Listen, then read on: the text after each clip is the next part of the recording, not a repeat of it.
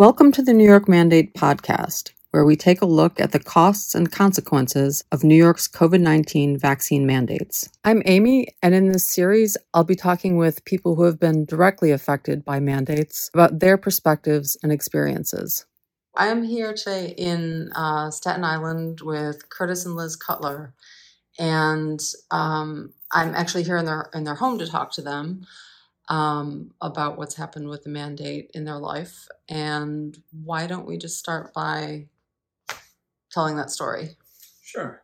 Um, just like you said, of course, my name is Curtis. This is my wife Liz, and we uh, have been affected greatly by what's come down in New York City. Um, I myself held, held, a city job, and I was terminated from that job.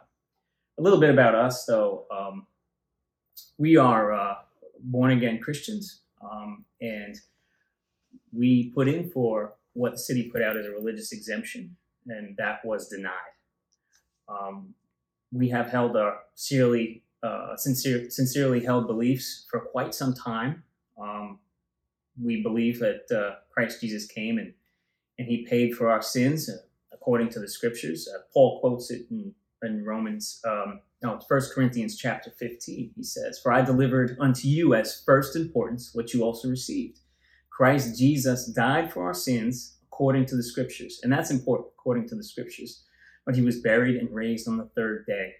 And that is one of the monolithic truths that we would hold as Christians. And that, um, that gospel presentation is something that guides pretty much our whole life. Mm-hmm. Um, all, all the truths that are necessarily connected to that as well, I would say scripturally. But that's who we are. That's what we believe. We, I serve in a small church here in Staten Island as deacon. Um, and here's the funny part of the story, if, if you can consider that funny. But um, deacon in a small church puts in for religious exemption, working a city job. I also have a few men within the church that I attend who put in for uh, religious exemptions for the uh, same job. The same job. for DSNY. They're in my garage, two of which are in my garage. They got their exemptions and mine was denied. Um, basically believe the same things. Um, so uh, it appeared that the standard for the religious review or the scrutiny of our religious exemptions was done in an arbitrary way. Um, but this is where we find ourselves. It, um, our RE was, uh, of course, denied. I was terminated, and um, we are actually looking to sell our home and, and move down south because we we really can't afford uh, to live in any form of viability here with with the New York bills and, and all those things. Mm-hmm. Um, we slowly bleed out. So uh, we decided to sell our home and, and move down south. And, and there's been a lot of, I would say, damages and ramifications because of that that ruling. Um, some of which would be uh, we're moving uh, down south. That's our plan as of now. Uh, the house is under contract. We have a, uh, two children, an eight-year-old daughter and a teenage son. My son uh, has decided to finish his last year uh, here in New York, and it was a you know it took some process of family discussion to figure all that out, and we decided that it would be good for him, you know, to finish here, if that's what really his heart desire was. We didn't want to put any unneeded or undue stress on him. That's a big move, especially for seven, 17 and a half year old kid. Um, luckily, we have family in the area that was that are able to, to care for him and, and watch over him within that last year. But the splitting up of our family is another result of what's happened to us. It's certainly emotional. It's not easy to, to talk about, think about. Um, but uh, another uh, consequence of what, what has happened to us is they've, uh, by denying my RE and uh, uh, facing this uh, consequence, now me as deacon and being forced to live live down south, move out of out of the area, they've damaged the religious community because now I'm the only deacon in the church that has to move along. So they have to find somebody the, else to step up, right? Appoint and all that. You know, it's tough.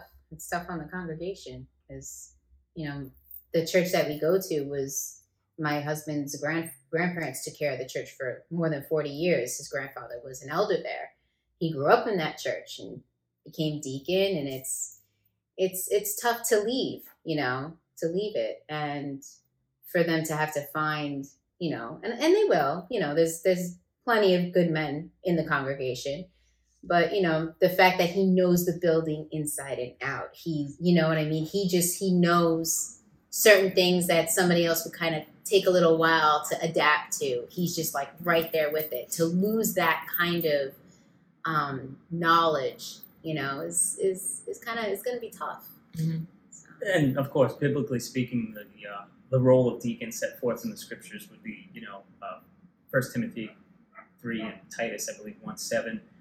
The office and position is derived from um, what what we would consider the congregation as well as uh, the elders uh, choosing choosing a men that fit the criteria set forth in those scriptures.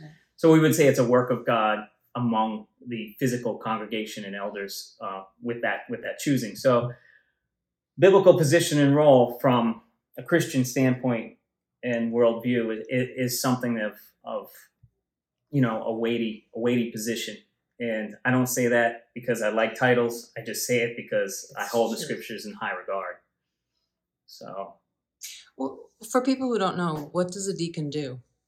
deacon is like a shock absorber for the for the elders. Um, elders and pastors is synonymous. Um, their job, at, if you look in Acts chapter six, uh, their job is really to minister to the people and for prayer, right? So there was uh, a dispute in Acts chapter six that certain people within the congregation in the first century church weren't receiving the same care. So the the elders came together and said, "Well, we need to set some set forward some men who are of good reputation and who are filled with you know godly wisdom to take care of these people." And that's pretty much the role of a deacon. And now we find it 2,000 years later, there may be uh, streams of modification because now we, we live in a little bit of a different world, but Mhm. pretty much the same thing. How can I take care of the widows or does the building need certain repairs? How can we look after these things? And it just really pretty much frees up uh, pastors to do their to do their job. mm-hmm Yeah. So So this is the church that you grew up in. You grew up in Staten Island, um, and you're you're also a native New Yorker, i'm i'm native brooklynite right? but i moved out here when when we met right. Okay. Um, so you've ha- have you always lived in New York, both of you? I've I grew up in Tottenville, on the, the southern end here, of Yeah. Staten Island, and for a long time. Right. I was born in Brooklyn. I had a nine year stint in the Poconos in Pennsylvania. My parents had a house built and wanted to get me out of the city at the age of 10. Uh-huh. So I was raised in Brooklyn. I say I grew up in Pennsylvania. And then um, my parents passed away when I was 19. So I moved back to Brooklyn. So came back. So where where are you thinking of moving to in the South? Well, we were introduced to a website called conservativemove.com. And what, what those people did is they helped give us statistics on finding areas to live in which fit our worldview, um, fit our demographic. Um, so, after reviewing, my wife did some heavy review on, on the areas in which they put forth to us, and she did a ton of calls. She called Mhm. schools, city, you know, Counties. counties uh, to find out what, what are your mandates, what's going on Right. politically, and we finally uh, we decided to catch a few flights, go do a little tour, Right. drive We- around from We honed in on, we were honing in on Florida, South Carolina, and Tennessee. Um, Tennessee seemed to be a little too cold. Um, trying to get for warmer weather. So I was like, you know what? I'm going to kind of toss Tennessee to the side. In uh, the end of January, we flew out. We visited about three counties in Florida. And then we flew um, from there to South Carolina. And we viewed a county called Greenville County in South Carolina, which is right under the Rocky Mountains. Um, and we basically liked the way Greenville looked a lot better than anywhere that we were in Florida. It was kind of sad because I kind of would have liked to have moved to Florida for the weather and stuff like that. But the the area in South Carolina really, and we're both like very like I'm a city girl, but I lived in the country for a long time, so I'm Mhm. like a mix. I'm a city, and he's very being on Staten Island. If you know anything about Staten Island back in the day, it was all woods. It was it was the sticks of the boroughs. So we kind of have that in common, and it really looked like Pennsylvania, but warmer. Like in will be warmer in this in this in the winter. That's really what it like came down. Hmm. That's what it looked like to to me. So Yeah. we kind of honed in on Greenville, Greenville County, which is actually pretty big. There's a lot of uh, different areas in Greenville County that we could find a house in. Mhm. Um, and then the center of that is uh, the city of Greenville, which is just like a a big long strip of restaurants. I mean, there's a hundred restaurants within like one block. It really looked like when we were there the first time. It really kind of reminded me of the Village in Manhattan, Hmm. but just a lot less nonsense that you get in the Village. Just like really nice, wholesome Very um, beautiful Yeah. park area, waterfalls, and there's a, a stem of trails. They call it the Swamp Rabbit Trail Mhm. from there, and you can actually take, and they're extending them. You can actually take the trails and go anywhere else in the county by bike, by foot, wherever. And and all the other little cities have their own little strip, their own little main street of of um, shops and restaurants and stuff. So it was really it was really nice. So that's kind of where we kind where we honed in on. So you have you haven't um w- like bought a house there yet? Not you know? yet, because we don't have a closing Yeah. date here yet, Okay. and they close much faster than here. So we have to uh, close here first, so that we can take the proceeds here, um, Mm-hmm. And and, buy then buy a house there because Right. we don't, you know, we don't have the, the So, capital to do As you can that. imagine, it's a little stressful. It's very trying to that's all think about these timelines actually working out in our favor. Right. right. Yeah. Right. Um, okay, so that was so you started scoping things out down there kind of around January, you said? Yeah, a little before January by making phone calls, and then our first trip down there was at the end of January, and then Memorial Day weekend we actually took the kids and we drove down there to just check out another county that friends of ours have moved to from the church. Um, to check that area out in some houses. Um, Right. But he ended up getting a job, landing a job in Greenville County. So that kind of settled it for us on where exactly we were going to look for a house.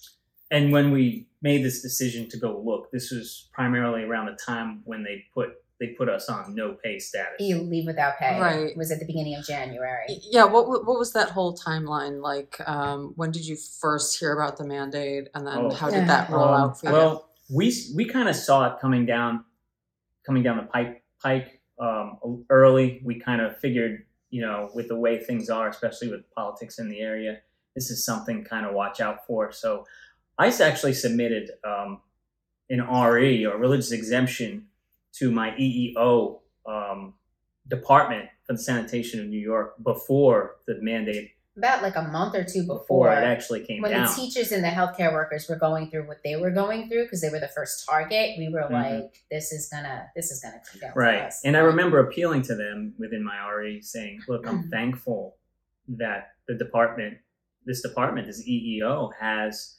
um, pillars that allow me to be who I am. And one of the pillars of the EEO um, department is that we're allowed to have and maintain our own moral status, our own moral standard, that is.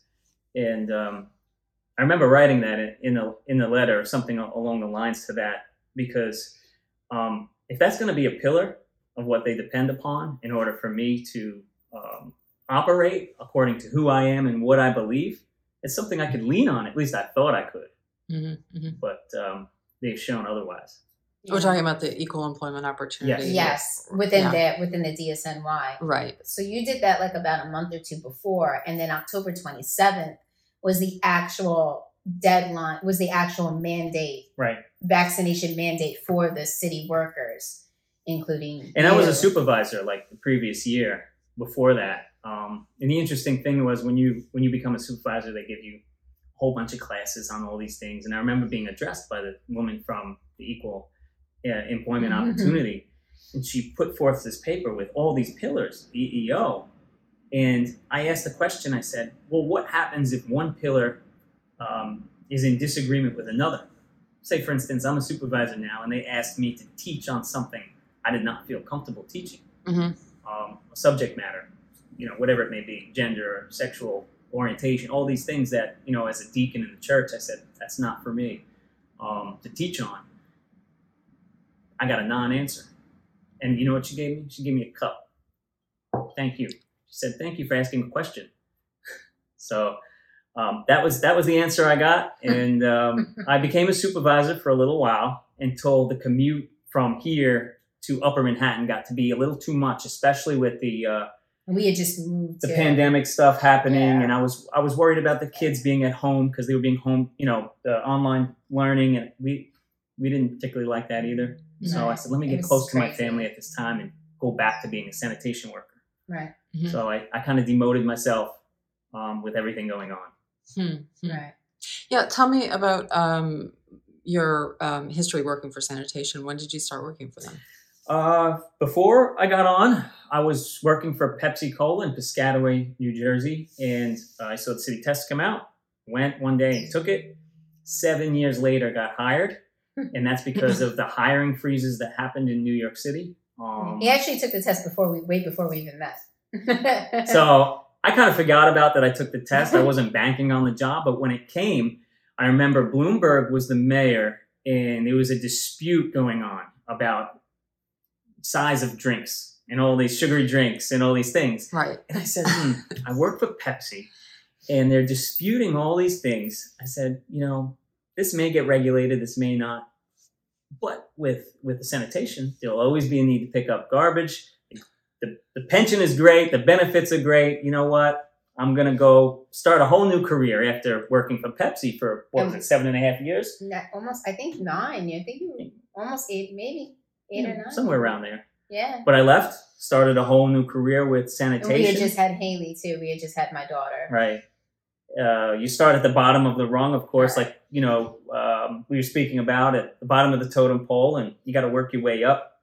And uh, I worked my way up over a course of seven and a half years, or or from being forced to work in the Bronx, making my way to Coney Island, and then And, all the way to and you got to. Staten Island pretty quickly. A lot of people were very surprised how fast his transfers went through. So which was great. we, we praise God for that because to be closest to home was like, especially with a new baby and everything, it was really. But here, really here, here's the, the tough part about working for sanitation and maybe some other city agencies, and this may be due to union bargaining, but the um, the way you get paid by scale till you reach top pay with sanitation was five and a half years.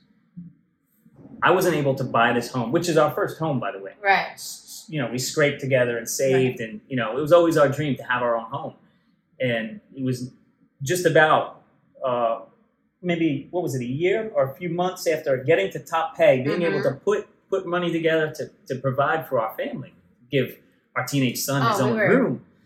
We were scrimping for a long time. I Yeah. mean, and when he first started, he was making four hundred dollars a week, like with two kids and rents and bills and car payment and I mean it, that was it was hard. I remember on my day off, it was I'd go, very hard. I'd work for a contractor, and I'd make more on that one day than the entire It was it week was working very for the tough. city. So when he actually got to that, you know, next tier of pay, you know, we we actually were getting a little bit of breathing room. So to be able to, you know, the beginning of what was it, 20, 2020 or Mhm. mid 2020 to Mhm. start looking for something Right. you know because then we closed we closed on on this house um january 13th of 2021 that's when we closed and then we moved the following march Mhm. the end of march because we had to renovate the house Okay. so that's that's when we that's when we closed on the house so it was it was tough it was tough to get there Sure. you know So you bought the house during the pandemic. we Yes. bought the during house the during height the of the pandemic. pandemic. towards yeah, yeah well towards the end of it because it was already a year yeah. 'Cause Well- the pandemic started in like, you know, Feb March of 2020. 2020. So yeah. like about Mhm. a year later, we were moved. We were moving into the Mhm. house. Mhm. Right. The interesting uh, helping hand behind all that is when the pandemic came, if you consider this helping hand, everybody was at home. Um, and the garbage was twice as heavy as it normally was. But- so we were working But except him, overtime and everything was- else. So I was actually making more money than I normally make. And financially, is- it was a ble- I mean, it was horrible that it happened, you know, and it was unfortunate. But financially, for us, it really was a blessing because he worked through the whole pandemic. Right. There was This no is we were- vaccine. there was no right. masking. There was none of any of that for his job. He worked through the whole thing like nonstop. You know, it was it was crazy. Right. and and this is pretty much where we were lauded as essential workers, heroes. Thank you, thank you, thank you. Until no, thank you. Mhm. Terminated.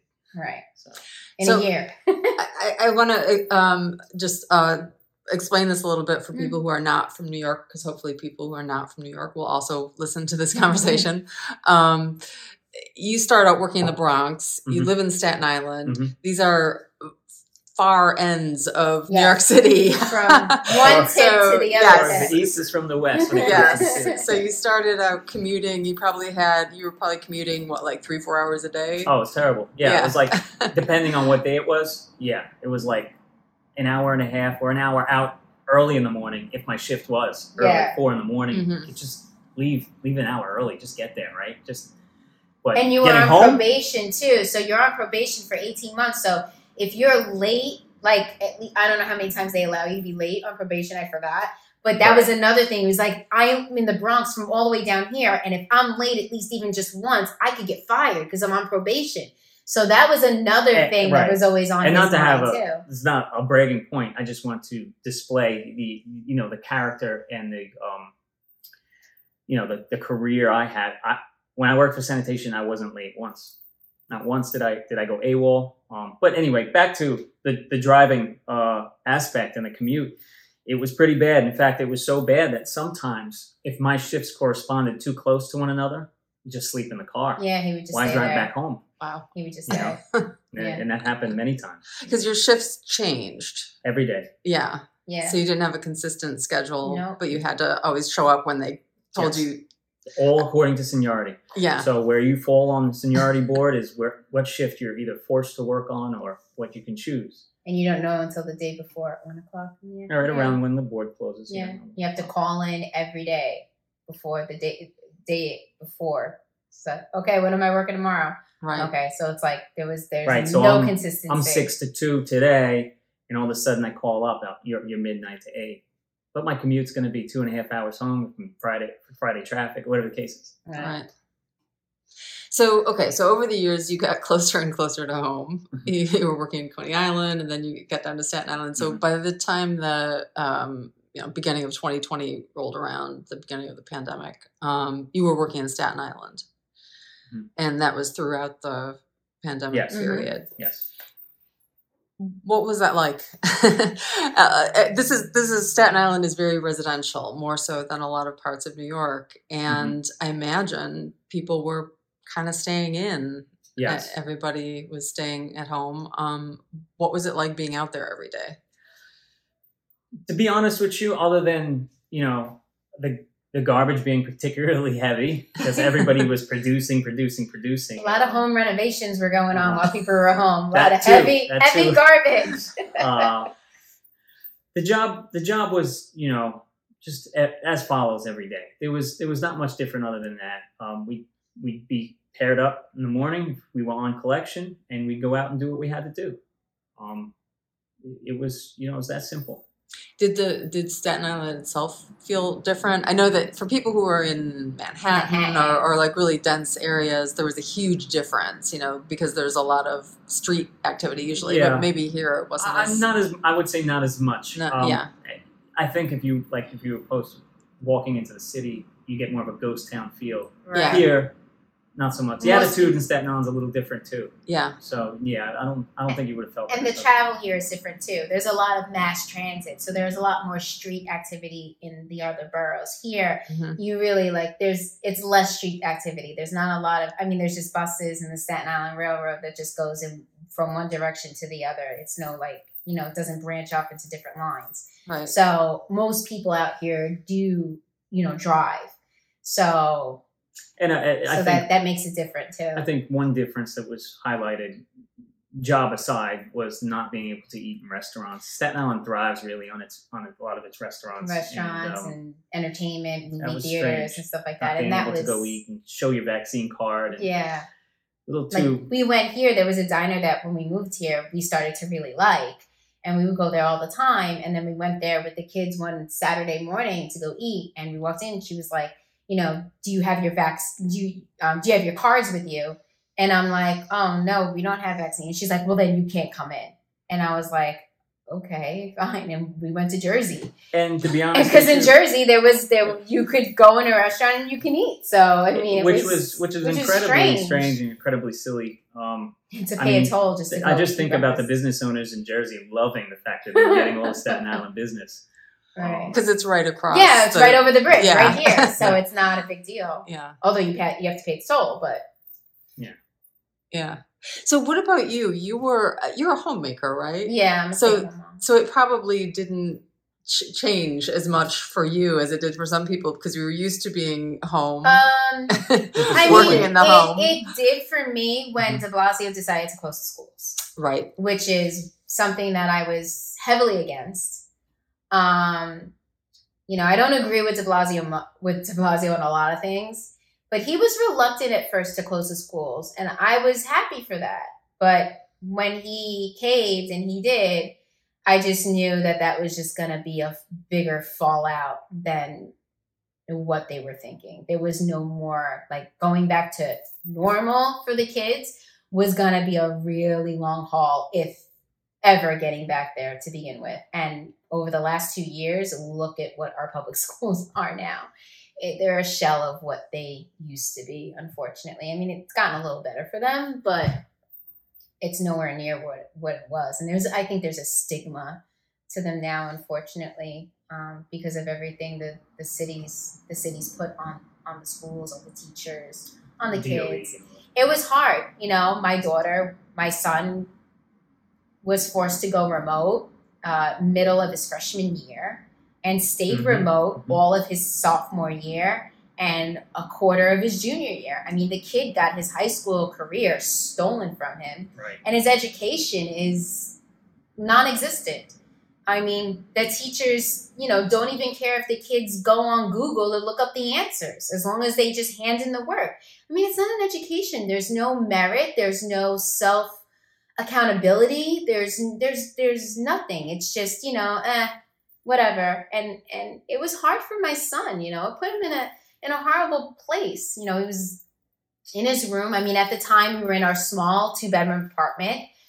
You know, he shared. It was bad enough he was sharing a room with his you know sister who was eight years younger than him. Hmm. You know, so it's like I had her downstairs and he was just locked up in his room constantly you know, in a small room. And, you know, it had it had a it didn't have a great effect on him mentally and emotionally, unfortunately. Praise God, you know, he's gotten so much better now and he's older and matured more. But I mean, we hit a lot of rough patches. You know, teenagehood is hard as it is. Mhm. To have all that put back on top of them, to compact everything that's already going to be a hard transition from child to a you know young adult Mhm. you know, it's just it's tough. Right. And for my daughter and I, you know, I deal with certain like anxiety issues and stuff like that. And just to have her, and it's like, you know, pulling teeth to get her to sit and do her work at a computer. And that's the other thing, they're on the screens all the time. There's a screen in front of their face all the time. I mean, I Mhm. remember when the expert said, you know, limit screen time, it's not very good. Oh, now it's oh, just look at a screen like 24-7. It's okay. Like, what happened? You know? So it was really hard for me and her um, to to go through that, to be that way. And after that, after her first Yeah. grade year of being over, I was like, I can't do this. So Right. we found, you know, my son had been back and forth from a private school in the area. Um, so we talked about it and you know, he was making a little more money because he reached, you know, uh, top pay for what he was, how many years he was working there. And we were like, you know what, let's see if we can do it. And we put her in the private school that my son had graduated from.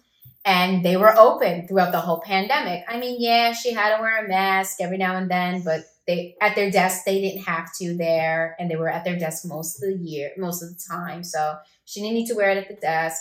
So it was better, and she was, you know, in school, which for our dynamic was better for us, um, and it was better for mine and her relationship because I just I get a little too crazed um, when it's like I, I my patience. Unfortunately, I keep asking the Lord to grant me more patience, but it's just something I'm gonna have to learn. and He's trying to teach me some lessons.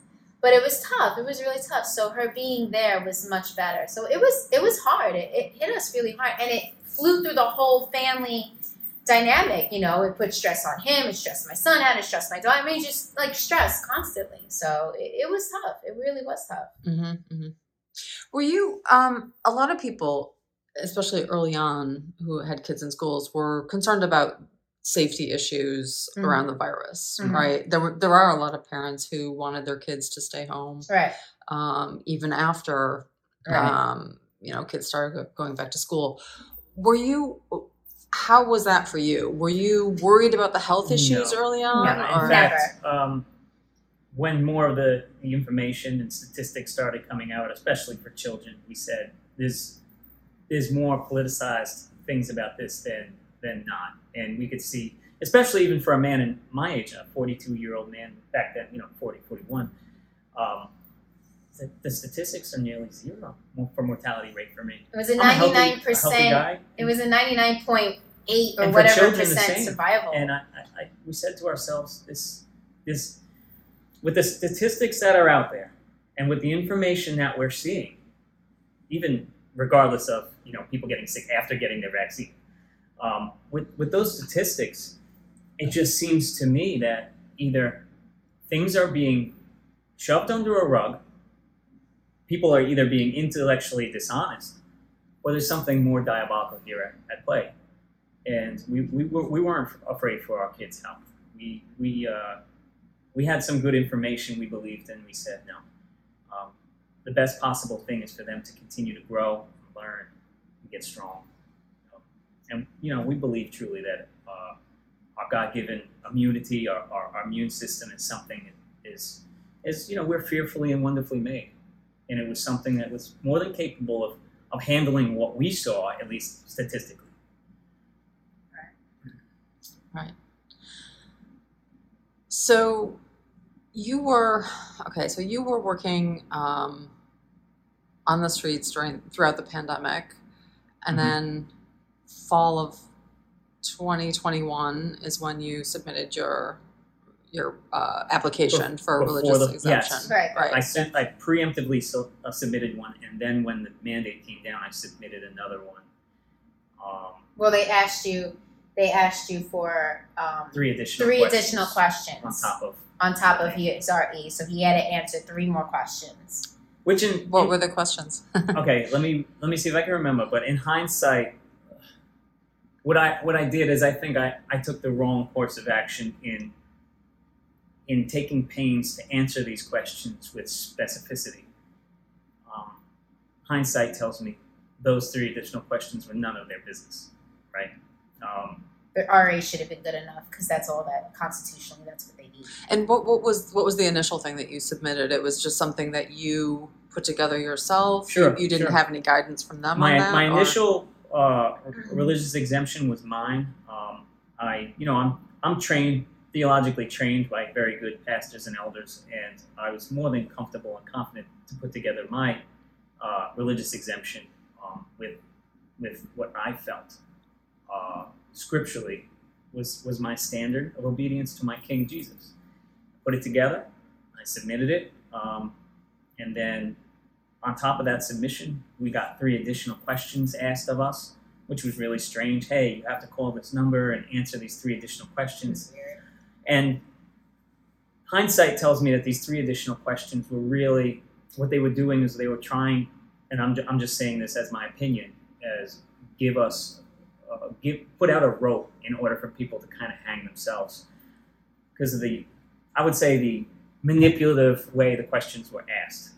Um, one of them being, you know, how has my faith impacted my medical decisions? Have I ever taken vaccines before? And to ask a question, if somebody's ever taken a vaccine before, is quite a silly question, you know, living in our day and age. You know, when you're born, you're administered all kinds of medications, And you don't apart have- from your free choice.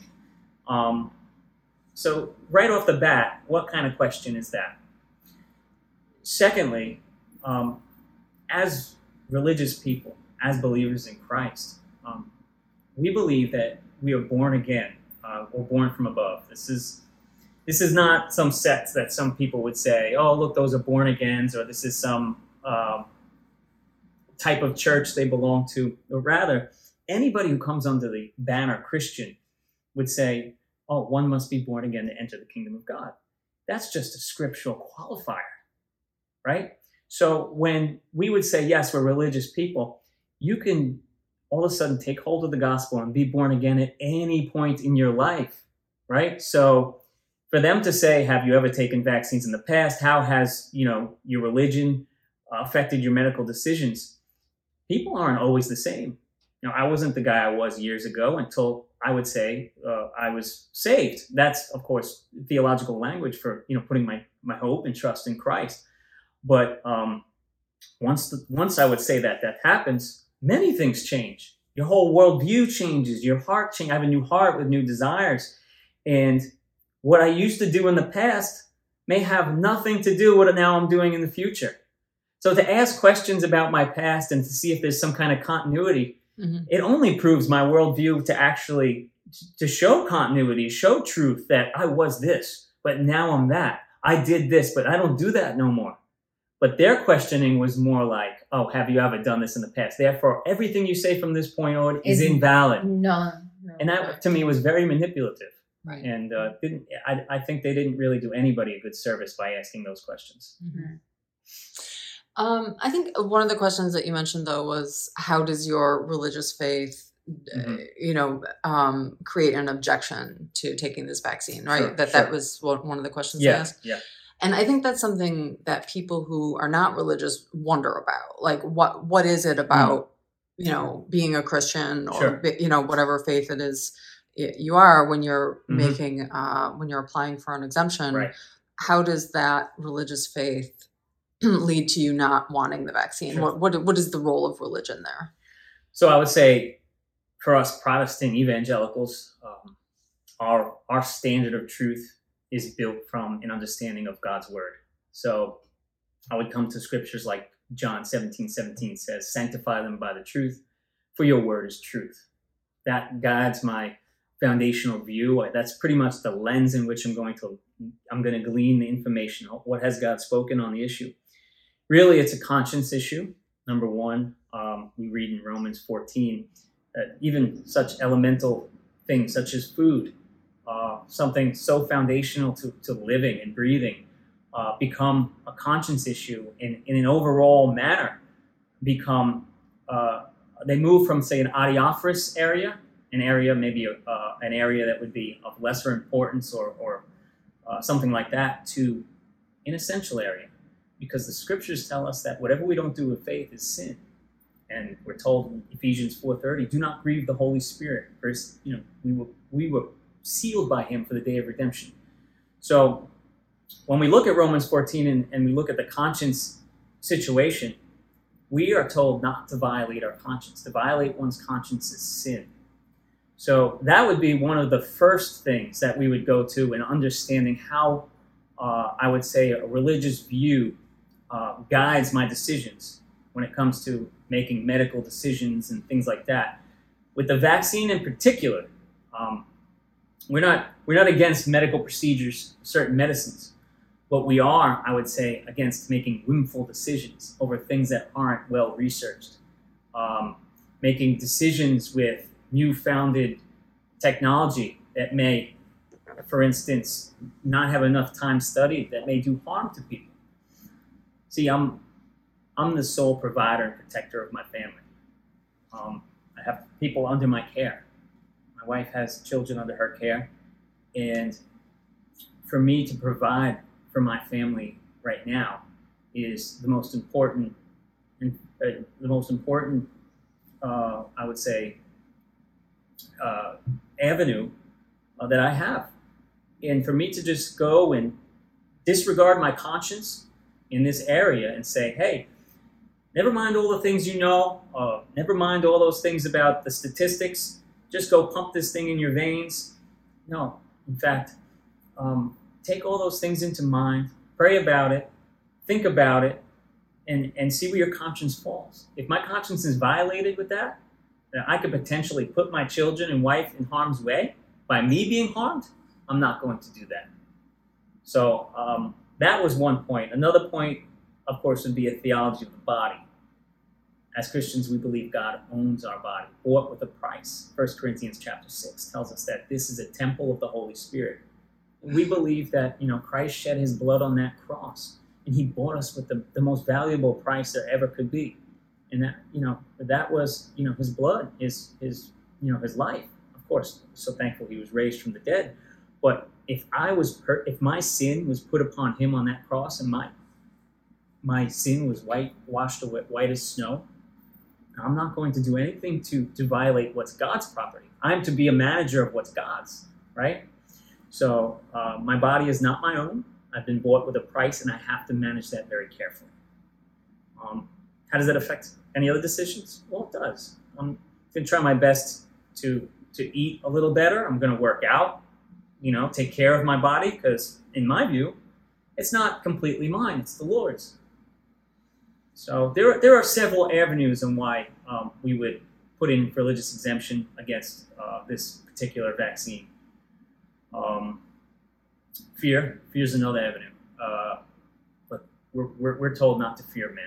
Uh, the fear of the Lord is the beginning of wisdom. Uh, the fear of the Lord is the beginning of knowledge. That's what we believe, and um, Jesus tells us in, in Matthew he says, Do not fear those who can kill the body, but fear him who can kill both body and soul in hell.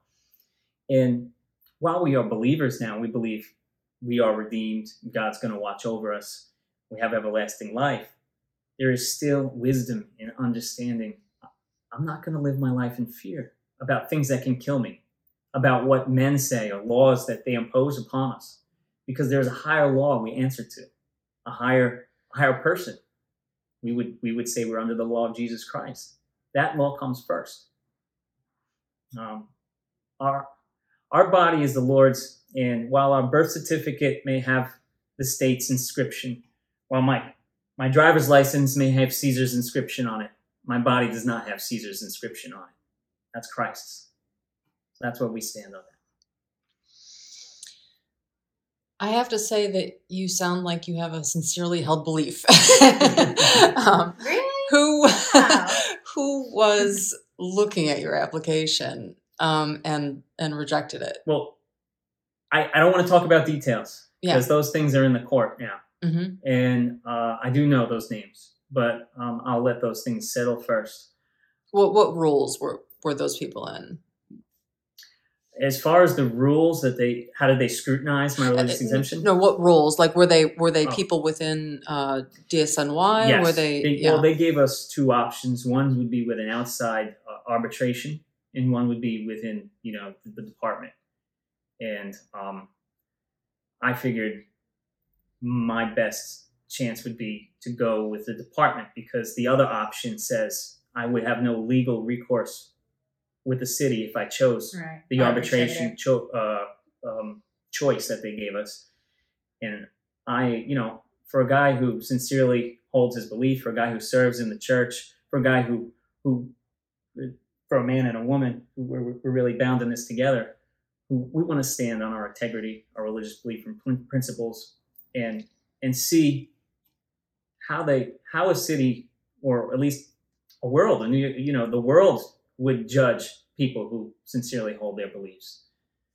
Um, I mean, look from from our position, New York, America wouldn't be what it is if it wasn't for the reformers.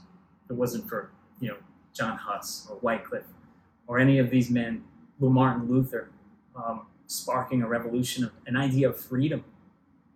Um, uh, there were many men back in those days who believed that uh, that the scriptures should be in the hands of the people, right? So what did this do? It put them up, uh, sparked a seed of freedom in people's hearts and minds. That oh, I don't need a specific man-made religion for this or for that. I can trust God and believe in God on my own. And these ideas carried into not only the Reformation but into the New World, and that's why people fled. You know, Europe. They, you know, under certain persecutions, they said, "No, we want freedom. We want to be able to serve and live and believe in who we want." And um, those those historical religious truths are, are directly connected to everybody who's serving here in the city. I just don't think they know it. I don't think they understand. I don't even think they understand how capitalism is has its theological lens. Um, but Is that something? Um, New York is, is a pretty liberal place, the city of New York, and um, you've lived here your your whole life. Has there always been a, a kind of a tension between, you know, the prevailing culture of the city? Has that changed over time? I think it's gotten worse. I agree. It's gotten worse. It's, the tension has always been there. I mean, look, I come from a Roman Catholic background. I was raised Roman Catholic. My family was always, you know, voted Democratic. Um, we know that, you know, Democratic, say in the mid 80s, is different from what Democratic now is. Mhm. Um, it's kind of, their goalposts have kind of changed to something else, unfortunately. Um, but I remember still my parents complaining about the liberals when I was a kid. You know, I mean, I, I grew up, I was born in downtown Brooklyn, Carroll Gardens, Cobble Hill area. Nice area, still nice area. Um, very shishi and trendy now. Um, but back then, mostly Italian families, everyone knew each other. You know, the neighborhood was a community, um, much like how he grew up here in Tottenville.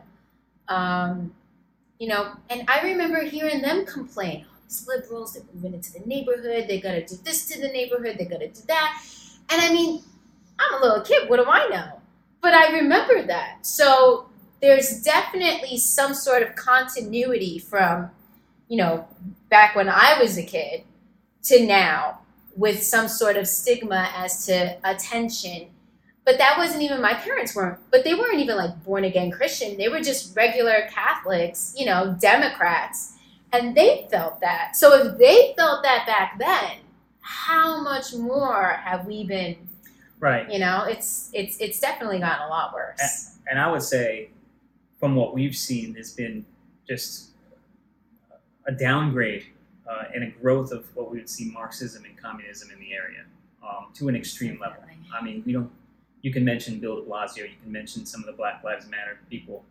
Um, that has put a wedge between a lot of people in New York City. I would say, even in many Staten Islanders. Um, but these ideal, this ideology, it comes in direct conflict with our with our biblical worldview.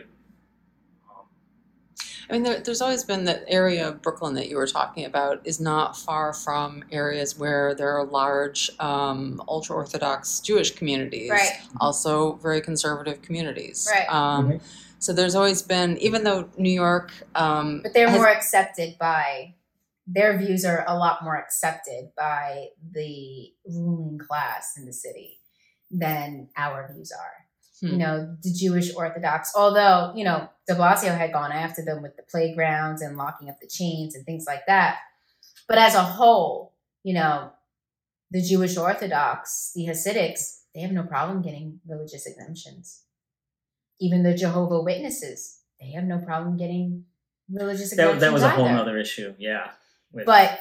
Whereas, but whereas for just regular born again Christians, you know, who just place their faith solely in God and you know, in in His Word in the Scriptures, you know, we're cast out, we're cast aside as not a real belief system, which is interesting, which too. is very Yeah, very I- I- interesting. I would say, from a, a biblical standpoint, the, the, the history stands with, you know, with first century biblical theology. It stands with people, you know, not like Jehovah Witnesses or Mormons who have the root of their theology in, you know, 19th century, whether it be Charles Taze Russell or Joseph Smith or any of these things. Now, those, those are very polemical thoughts. But my wife mentioned something I just wanted to mention um, for Roman Catholics um, as a Protestant.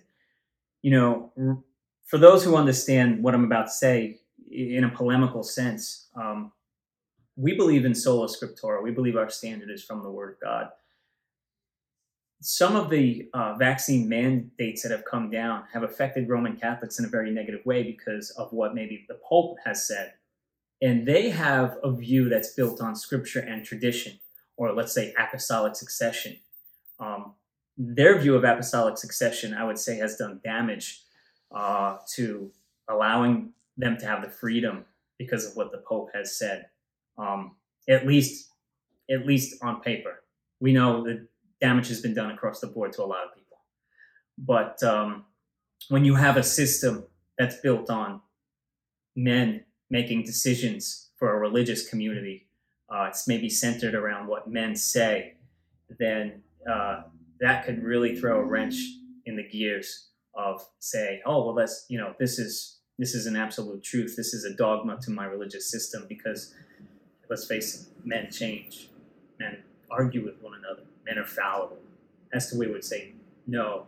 Let's point to a standard that's viable. Let's point to what was written in the past by the apostles and prophets, and and um, that that's a, that's by God. So that's a foundation we could stand upon. Um, because He is infallible and that that religious historical root i think is a very powerful root and it allows us to to, to stand on that solid rock why uh, people who are scrutinizing a religious exemption would ignore the historical evidence i have no idea um, you know Mm-hmm. so again for, for roman catholics out there I, who, who did not receive her exemption I would question these things. I would question do I put my faith according to a tradition where men might differ on ideas? Or do I put my faith directly in Christ, directly in God, directly in, in what He has spoken in the scriptures? Um, because of what a pope may come out and say, uh, you know, that may do major damage to your family. Which, of course, the family unit is the most important form of government. I don't want to. I don't want to lose that but for a, for a religious leader in the Roman Catholic world to come out and say A, B, C, or D, um, that could play into a major problem for you. Um, and, and, and, you could see how, uh, philosoph- philo- a, through a philosophical lens, that could really, really do a lot of damage to, to your livelihood. I, I mean, for any, as a religious leader myself, for any religious leader to come out and say, forget your conscience, this is what I have spoken that's that's way that's an overreach beyond what any religious man should say. And it's overreach of what the Bible says. Right. It's an overreach of what the Bible the scriptures says. are clear about the conscience. God God God is the sole leader. You know, no man is leader of anything. God is sole leader. I mean, that is our, you know, we look to him and he is Right. perfect. He is infallible. He doesn't make mistakes. What he says is absolute truth. Now, people don't agree with that, but it is what it is. Right. You know? And the fact that we place our decisions based on him alone and not in man, you know, we get the shaft, kind of. We get the we get we get it's tossed strange. aside. It- it's certainly it's really yeah, strange. It's strange how very strange. evangelicals are treated uh, as opposed to maybe you know Jehovah Witnesses or, or Muslims. They're or, taken uh, more seriously yeah. than we are, and it's just Roman very. Catholics get beat up too. They uh, do well because they because they have a man as Yeah, their lumped together, religious leader, and whatever he says kind of invalidates whatever they may feel for themselves, conscious wise. But how they feel for themselves, conscious wise, is biblical because that is you know, like my husband said, Romans fourteen. Yes. you know, to to go against your conscience is sin. But they have that man as a leader that kind of can, with with with whatever he says, invalidate, you know, their ability to rely on what their conscience is telling them to do or not do. Mm-hmm. You know, and that's where it gets it gets muddy. You know, it's unfortunate. I, I do know that um, there have been some issues coming up with the conservative Jewish community about education in the state of New York. Mhm. Um, they've been protesting the the rules, the regulations that the state wants to put on yeshivas. And I, I think that that I've interviewed some people in that community, and they feel that they're uh, feeling pressure on their way of life as Mhm. well. Mhm. Mhm, mhm. And so I'm, I'm kind of wondering if, you know, in the past, even though there was this tension that you're Right. talking about, there was enough breathing room that Right. communities um, who were who wanted to live by their own convictions Right. could do that Right. and without feeling that they were being interfered by Sure, by sure. by government by the state. Yeah. and that we've reached a point that's starting to fade You're away. leaving. Right. Yeah. right. Uh, Right. Um, Right. What was like it? this, this is a point where like that's the red line. It's kind of like the straw that broke the camel's back, right. in a sense. It was Thomas Jefferson, I, I believe, who he wrote uh, to the Danbury Baptist Church in, in the early 1800s about, you know, the state not having any infringement upon the church. hmm And a lot of people nowadays they reverse that. They say, "Oh no, no, the separation of church and state. Don't put your religion on me." No, the protection was for the houses of worship. It was for the people. That the state wouldn't oppose things to disrupt their freedom and religion. Right. Because that's why they that's why people fled here to begin with. That was the whole point of the Revolutionary War and all of that was, you know, they came over from they wanted religious freedom was religious freedom was a factor. It wasn't the be all and the end all of everything, but it was one of their things that they wanted. They wanted religious freedom. Right. I mean, John Adams, you know, he writes the Constitution is for religious people. And, and, and he writes this uh, because he understands that if there's no self governance, um, according to, you know, true and good religion, and, you know, the, the opponents of the faith will say, well, there's so many different views and this person could be that. I would say by and large, the Judeo Christian uh, idea or philosophy placed upon a constitution is there. And you know he's saying look those ideals those things that are written in the scriptures those are for self-governance. If you have no self-governance that type of people cannot be governed at all and i think that's that's an important thing And that's where tyranny comes into play. That's when government can completely overreach and manipulate and coerce and start to push in on this. Oh no, well, we'll give you a choice. You either do this or you lose your job. right But that's not really a choice. You know, and I and I said this It's from the beginning. It's yeah. an ultimatum. I was like, a choice is when you have an end outcome, but you have several different avenues to get to that one agreed outcome, which is keeping your job. That's why we have the constitutional right to have a religious exemption. You have different avenues to get to the same thing, the same common ground. Mhm. But when you say, no, you either do this or you get cut off, that's not a choice. That is an ultimatum.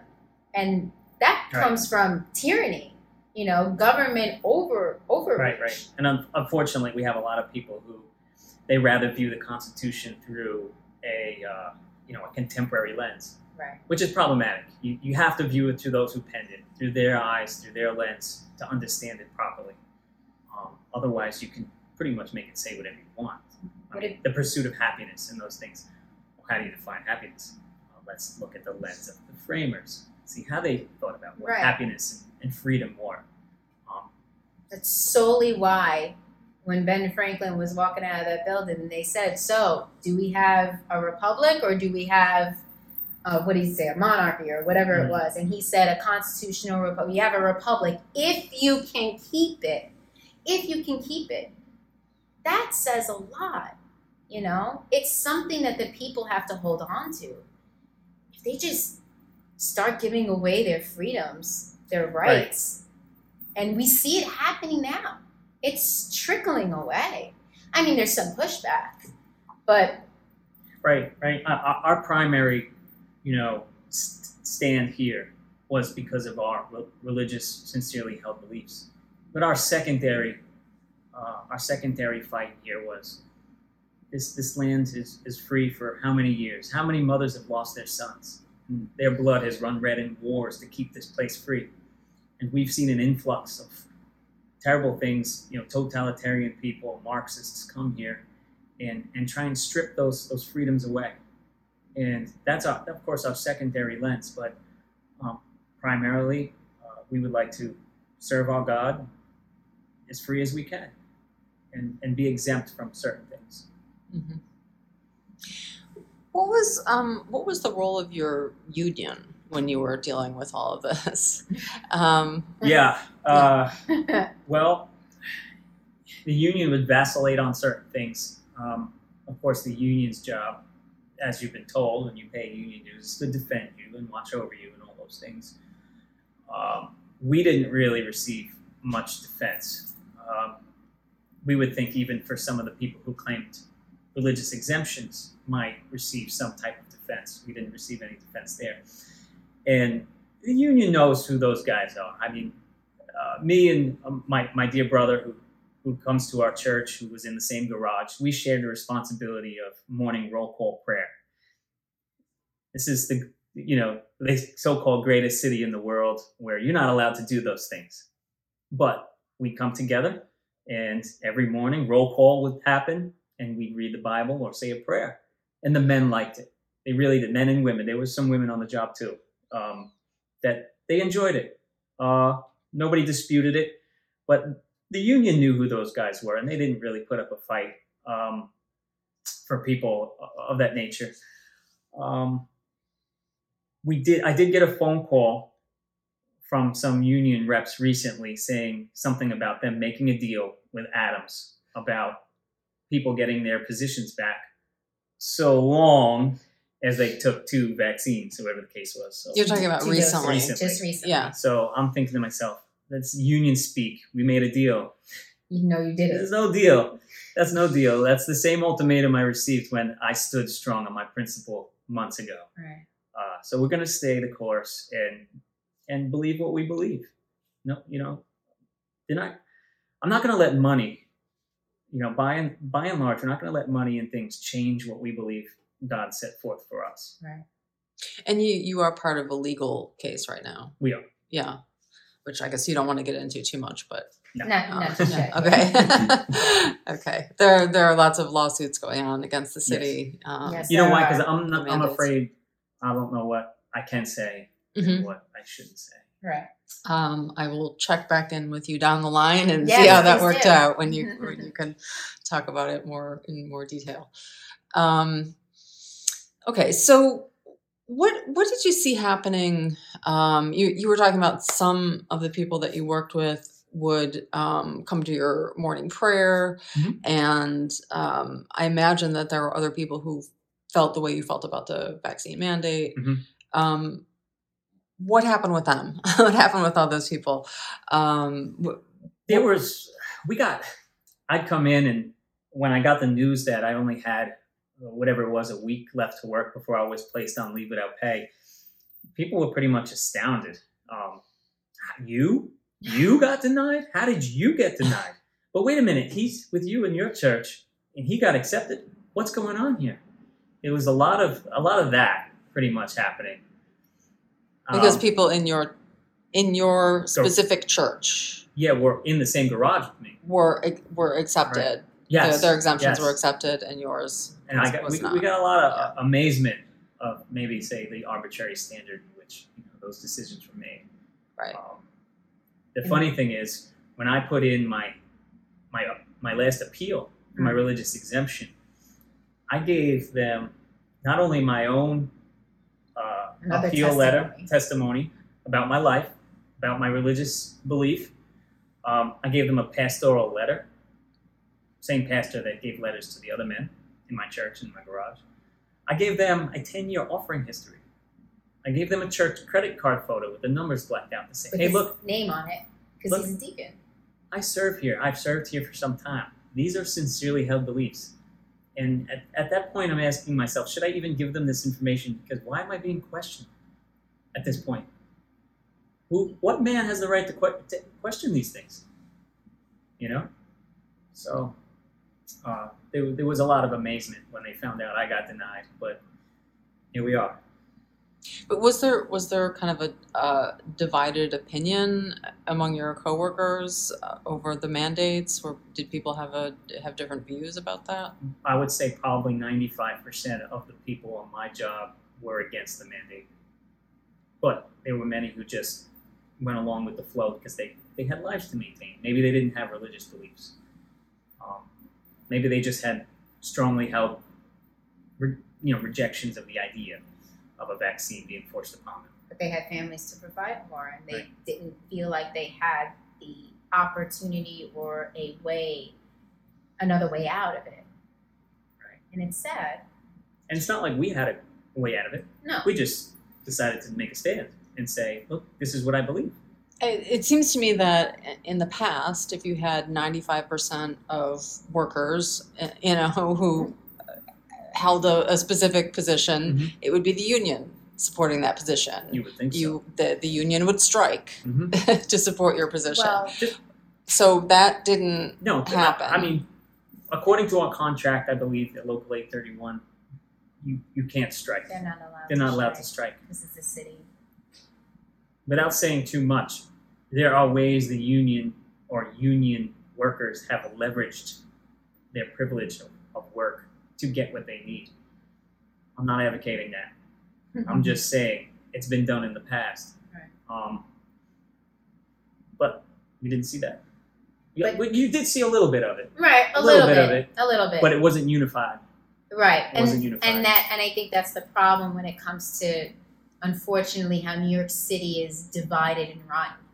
You know, his garage, he had that 95% of people who were against it.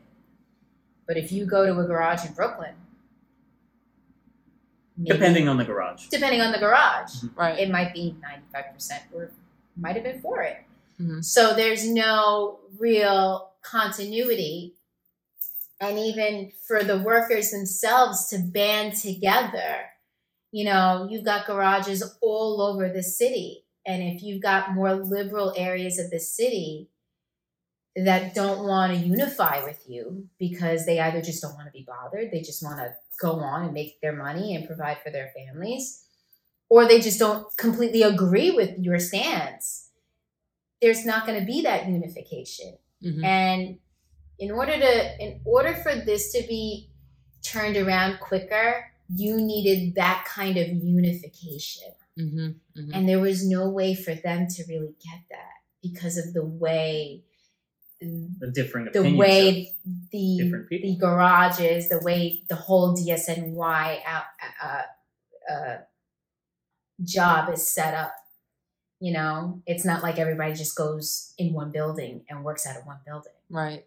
And you've got different areas that have different peoples from different cultures and mindsets, and you know, diversity everywhere, which is good. But Mhm. you know, it's hard to get that unification throughout all the boroughs. Right, With that being said, there were a lot of men who stood, you know, Oh, and they spoke their mind. They really, they really They did about rallies. the issue. They had rallies and they got together, and and there were lots of men, you know, that lost their jobs over this. And you know, I feel, I feel for them. Yeah. You know, we, I still pray for the men at, at, at my old position, um, just like we prayed there when we were there, and still pray for them. And you know, I still have brothers in Christ that are on that job, but we see them every week. Yeah. the union really didn't offer they didn't Not offer much much.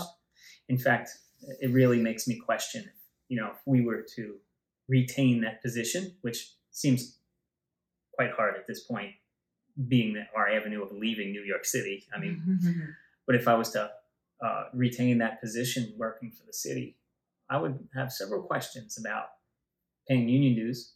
What does my union dues go for? Um, I know I don't have to now. Um, and I would like to see the charities in which it's donated to. Because there's been several things that have enlightened my conscience uh, with uh, this whole pandemic. You know, certain things that you come that come to light and go, oh, I didn't know that was derived from that. Oh, I didn't know that's connected to that. So, yeah, there's there's there's lots of things we're learning about how those things function and who's getting what, who's not getting what. Mhm. Are there things that, so before the pandemic, you had all of the beliefs that we've been discussing. Mhm. Are there things that you didn't believe before the pandemic? Things that you that didn't occur to you, things that you, you weren't aware of that that were surprises to you that like that you that you believe now? Like how how has it changed your you perspective? If you mean our central core beliefs, I would say no. Right. Our central core beliefs remain. Um, If anything, what we've we believe about the stronger. word, yeah, what we believe about the world. yeah, about the um, world. I think the line between conspiracy theory and reality uh, in, in, in many avenues, uh, the reality has shown that many of the conspiracy theories put out there is just wacky nut people, they're not far off reality. Um, you know, as far as how far Marxism has been propagated, um, I would say even even that type of ideology that may have come from the Frankfurt School up here in Manhattan, that was derived after World War II, uh, taught in sem- uh, uh, in these big Ivy League colleges, and now it's kind of trickling down into our cities. Um, the postmodern view: truth doesn't exist, everything's regular, all, uh, re- relative. Relative, yeah. All, all these things that we've you know we've kind of mused about and thought about have become reality. And you know, you, you think about them. Is this a conspiracy or is this? And then now we see, well, a lot of times you look and you say, oh, the Marxists tried to divide people by class, right? Couldn't accomplish it, right? Couldn't accomplish that. So, what other avenues have they tried to divide people by? Well, big time in the sexual gender area, we see divisions there. We see the uh, we see within the, the police and, and and race relations and all those other things of trying to divide people. Because if we can't get them by class, we can we can figure out other let's use let's use progressive terms intersections in which they can tap into to kind of further divide people and uh, uh, so things that we've been learning along those lines which you kind of saw from through a, a glass darkly you know back then Shine a little brighter shine now. certainly a lot brighter than they did And it's more in your face now. They're not hiding. They're not hiding it. It's not Right. hidden in the darkness anymore. And I mean, it's good that it's exposed now because I think a lot of people, um, a lot of people have learned what's been going on behind the scenes because of now it's full frontal in your face. the polarity is, is glaring It's yeah, yeah. So is there a connection between, uh, you know, you're talking about all these shifts in politics and society. Is there a connection between those things and pandemic policies? i would say What happened during the pandemic? where is where's the connection? Um, well, there might not necessarily be a direct connection. The worldview of those who push, I would say, pandemic policies has connection. So, uh, where you might be this type of thinker, a postmodern thinker, or this or this or this, you'll find that there there are there are like-minded people thinking the same way, connected to pandemic issues. Um, so I, I don't like to say by you know everybody's the same way because you know that would be putting all all people lumped together in one thing. Everybody's a little different. But if you accept a certain ideology as your your foundational worldview, it's going to lead to certain thought conclusions. Or you're more susceptible to believe other things. I mean, for me, I feel like a big connection is just control.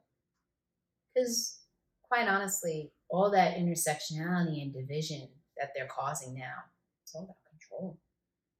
It's just trying to control people, um, trying to make them at war with each other so that people are distracted, people's minds are clouded. Using the victimization of, of and people or so that when they put forth something that doesn't seem so bad it's easier easier e- much easier easily accepted. Um, and i saw that glaringly with the pandemic. You know?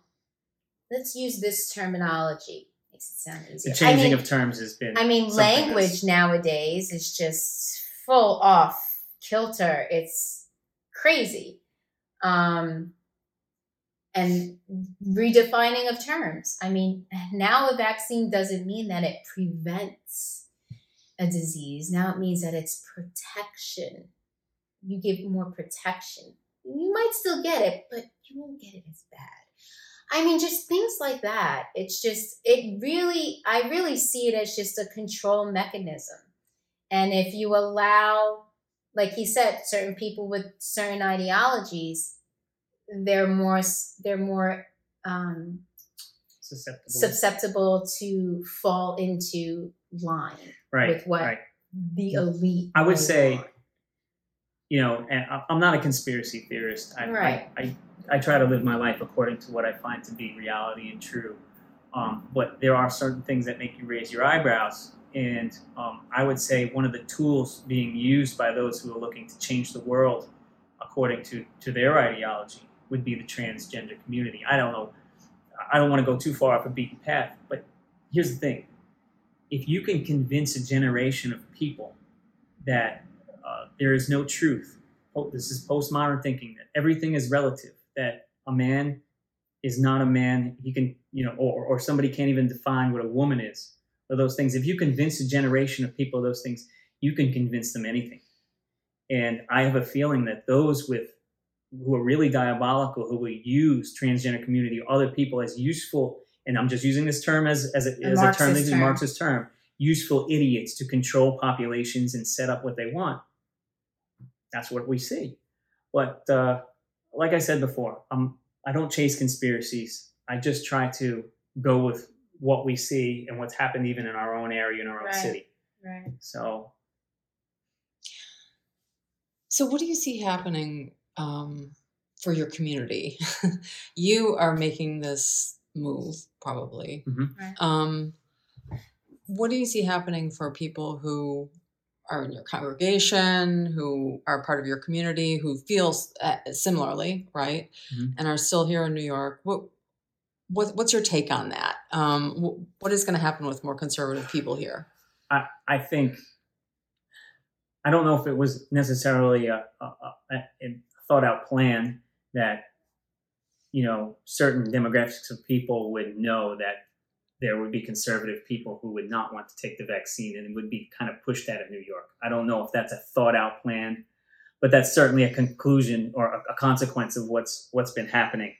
Um, as far as the church is concerned, I think I think there are certain things in the future ahead that may either help or hurt the church. Because let's face it, with some of the self refuting ideas that have come from one side of the political realm, there appears to be a great pushback that may happen.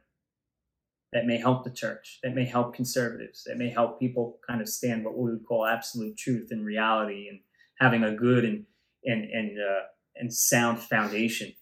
Um, or it can increasingly downgrade into something worse and worse and worse to where you know people can't even define terms anymore I've, I've heard some people say they think that we're um, in the middle of a slow civil war in which people are separating into different parts of the country um, according to their you It's know belief possible. systems. i mean we're, we're definitely in an ideological I was war. just going to say that we are in a civil war, but it's an ideology, Um, ideological one, most definitely. could it turn into an actual civil war i mean nobody wants that you know we, we pray for our nation we pray for revival we pray that the lord would change the hearts of those in leadership like i don't respect you know the political positions and powers will tell you you have to respect all beliefs are equal no they're not nazi germany's beliefs are not equal to my beliefs um, you know um, you can't view every belief in a pluralistic manner and it just doesn't work that way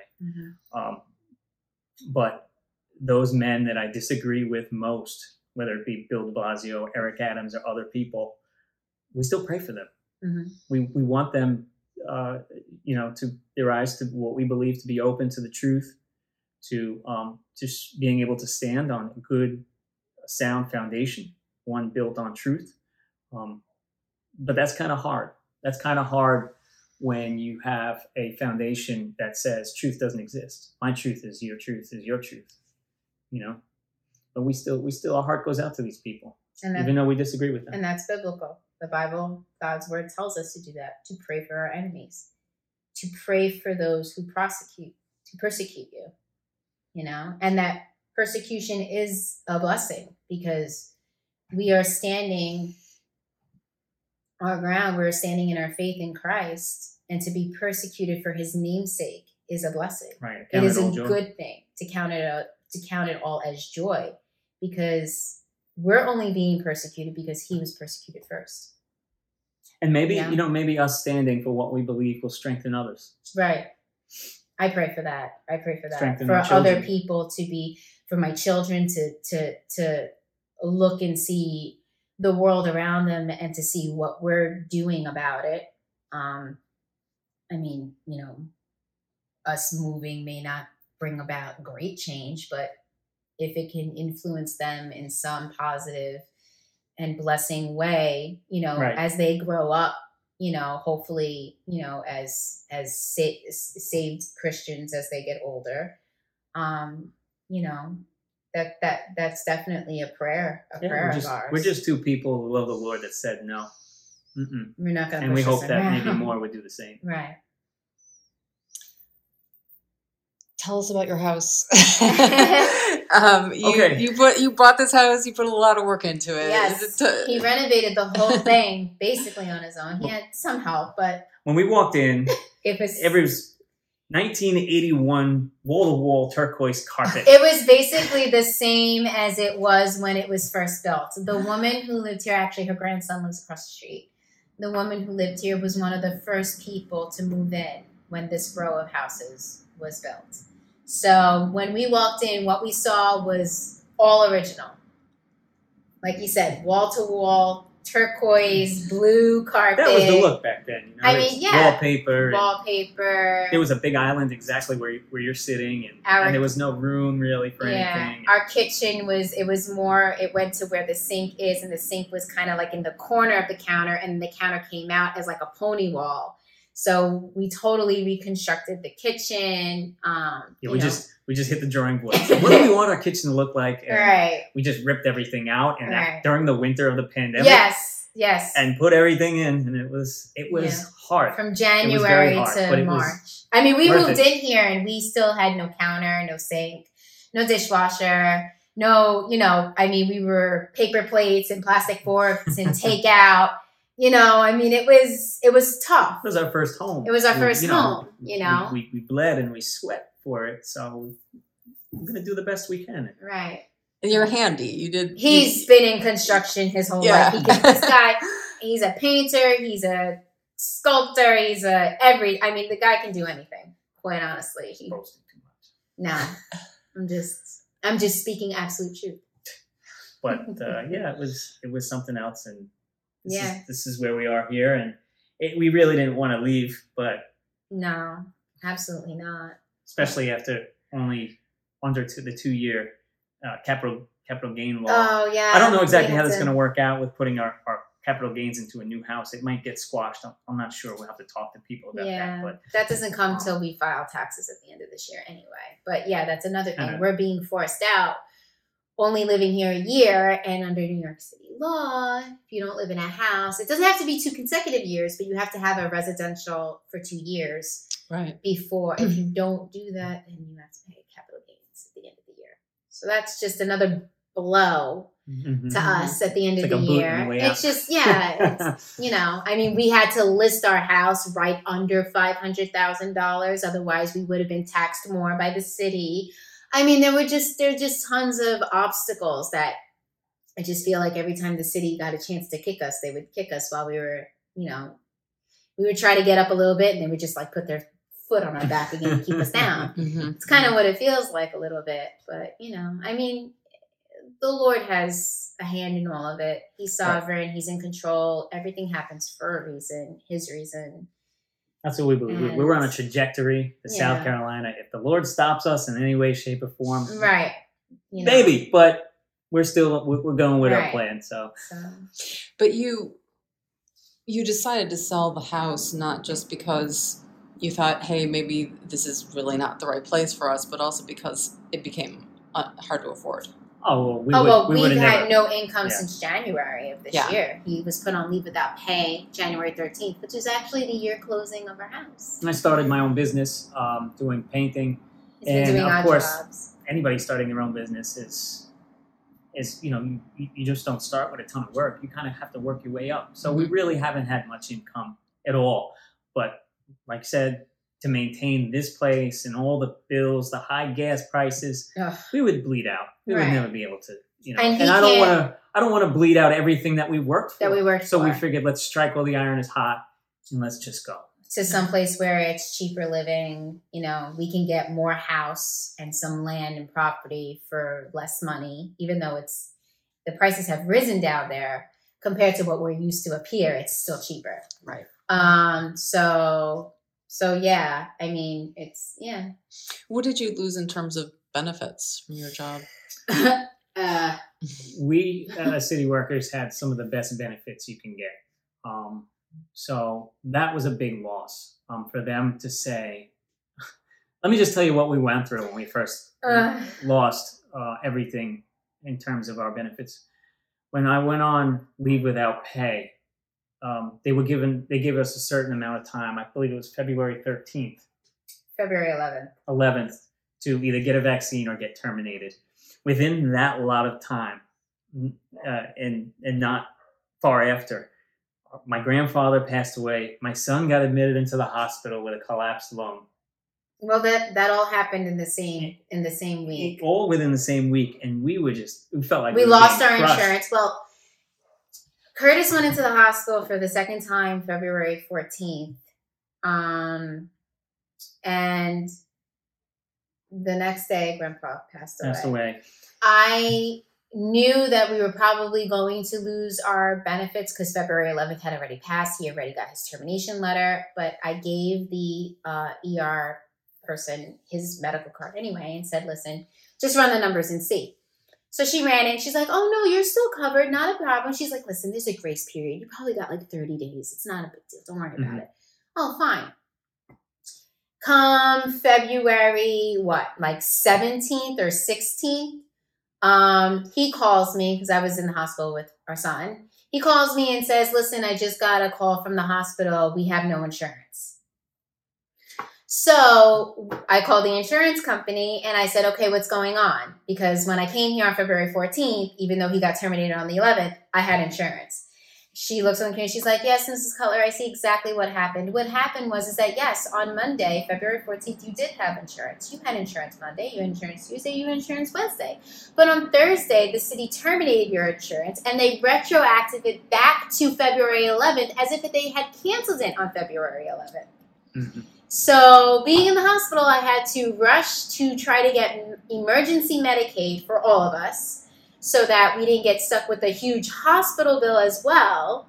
So I It was just like how's that- craziness. How's that, I mean, irony? I mean, the talk about kicking you when you're down. It's I've, I've always nuts. worked. I've always wanted to, um, you know, provide for my family. I never wanted to be placed on uh, government Medicaid or anything like that. And you know, many people have those. Those they have that has their place. I would imagine. Um, but to be terminated by the city the way he was because the uh, way the federal government government was being run, and then to then be placed back onto a government system, it was almost like saying, "We're going to take you from what you got, and we're going to put you underneath our our, our arm. system, our arm." Right. And I was like, "Wow!" When you look at that from going from one moment going to a productive societal person to the next moment being somebody who is using taxpayer money. And I don't I don't want to be on uh, for lack of better terms, you know, taking from others uh, For what he's able money. to provide I'm an for able-bodied himself. man. I can still pick up the garbage. I'm, I'm, you know. so it was, it was kind of ironic that all that happened, and um, yeah, that's where we are now, still. Yeah. Um, so yeah. So you're so you're medical. You lost. What what about things medical. like pension, all the Yeah, other they- things that come I with have- uh, they have tiers uh, 5 10 15 20 i believe that's the way the tiers work. I was in my seven seven and a half year years so i only get five. I didn't lose the pension. But i did lose some other things that i probably should have gotten termination but being that i was terminated and i didn't resign they took you know vacation pay away they took some other things i was owed away um, no you're terminated you can't have any of those things so they took all that stuff away Like there's no I seven. think that I, it would have been nice if the union would have fought for those things too, but they didn't. Um, so that's that's really where we found ourselves. Uh, Right. yeah, I mean, we tried. We tried. I, I filled out things for unemployment online, but filled it out and never heard back from anybody. Um, as far as I heard from the through the grapevine, they like aren't in the office for the summer or something like that, and that's why. you couldn't get it. Couldn't but really I, get I don't I have never heard anybody from unemployment. I filed for SNAP. Um, and I was doing all this while I was in the hospital for my son. And now they have an app where you can upload all your documents to this app and then they review it and everything. And at the time, I couldn't find his birth certificate. Somebody, you know, you have to wait 30 minutes on hold before somebody ever answers the phone. So, like the fourth time being on hold for 30 minutes, Um, they said, "Oh, you have a passport. Passport will work fine." Uploaded his passport. They got every single document except his passport. So they denied me because I didn't prove his citizenship. So then I had finally we reissued another birth certificate for him. I emailed it to the judge who was going to do our fair hearing over the phone. We had the fair hearing over the phone. And next thing was, okay, well, yeah, I have the email that you sent the birth certificate, but we don't have the passport uh, on the original documentation. So you will hear from the commissioner about his decision on whether you get SNAP or not. Hmm. And that was maybe like two or three months ago, and I haven't heard anything. So I'm we don't even have. not depending upon it. No, I mean, the listen, the Lord has been amazing and has provided for us. We've Yes. lasted so long. He keeps providing for us. We have, you know, I mean, it's not a lot, but we have our bank account is not like, you know, completely depleted, but you know, we can pay for food, we can pay for this, you know, slowly but surely. He's keeping us afloat. So we are we are thankful for that. But just any little thing that I try to do to help us along the way, the city has just kind of like left us hanging. Like we're I'm left hanging still hearing waiting for the commissioner. I mean, that was like 2 or 3 months ago. Right. So we don't have SNAP, we don't have unemployment. Like, you would it's- think, you know, you would think for those who who oversaw the termination of so many people, it would be at least a task force or something to check up on how are those people doing, are they receiving any type of assistance? But it, it just doesn't it doesn't coincide with their thoughts and prayers that go with the homeless situation in New York City. It just seems like a major hip- hypocritical thing. Um, but from what happened to us, I, I could I could see how some people can just in an instant become homeless. Oh, And, yeah. you know, and it just doesn't make sense from their standpoint. So with, with the unemployment, you called them and they I just still never. I went I went online and You- I you filled out a everything's lot of online. paperwork. There's no phone. There's no phone. you number. sub, you submitted it. I submitted. I filled it. It's like a like a whole line of questions. Answered a whole bunch of questions Mhm. online, and then submitted it, and never heard back from. Never got an email. Hmm. Never got anything. Wasn't there one question I'm just trying to remember off the top of my head? Something about were you terminated or was something There was something one. on- There was one question. Was um, why are you now unemployed? Was it because of um, termination? And then underneath termination, there was um, clarifications of what that means, um, which was all you know. He did something in order to be fired from his job. Right. He did something I, negative. I, I was the you know the aggressor. right, right. Or he didn't file, you know, he didn't go by the rule or whatever it was. And everything, I think there were maybe three or four choices, and he didn't fall under any of the choices. Um, So I, I kind of didn't meet maybe qualifications so I put, according to the way. well, I had put um, laid off was one of them. And at the time, I was talking, um, I was seeking advice from somebody.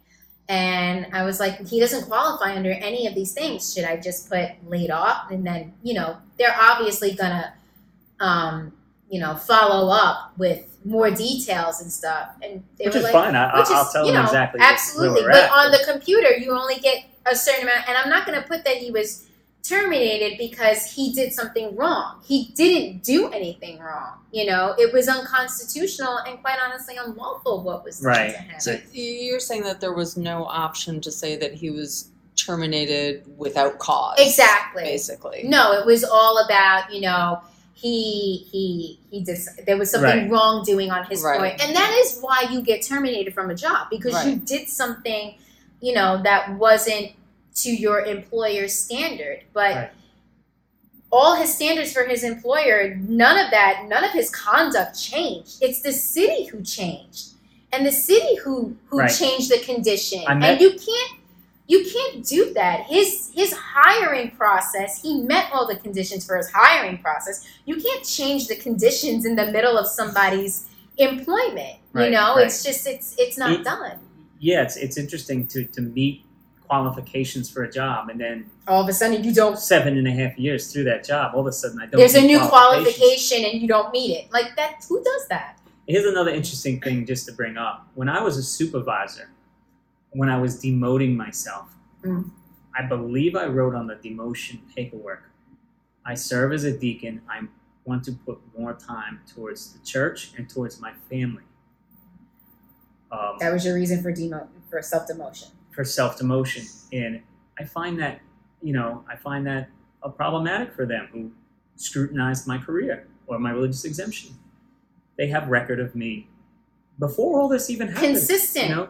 On Oh, you mean in terms of your exemption application? right. Well, that that document would have been laid aside probably as But- but why you reason it- why I did. But You're saying that you have a history. I have a history of showing religious sincere Right. belief. Right. Yeah. Yeah, yeah, Yeah.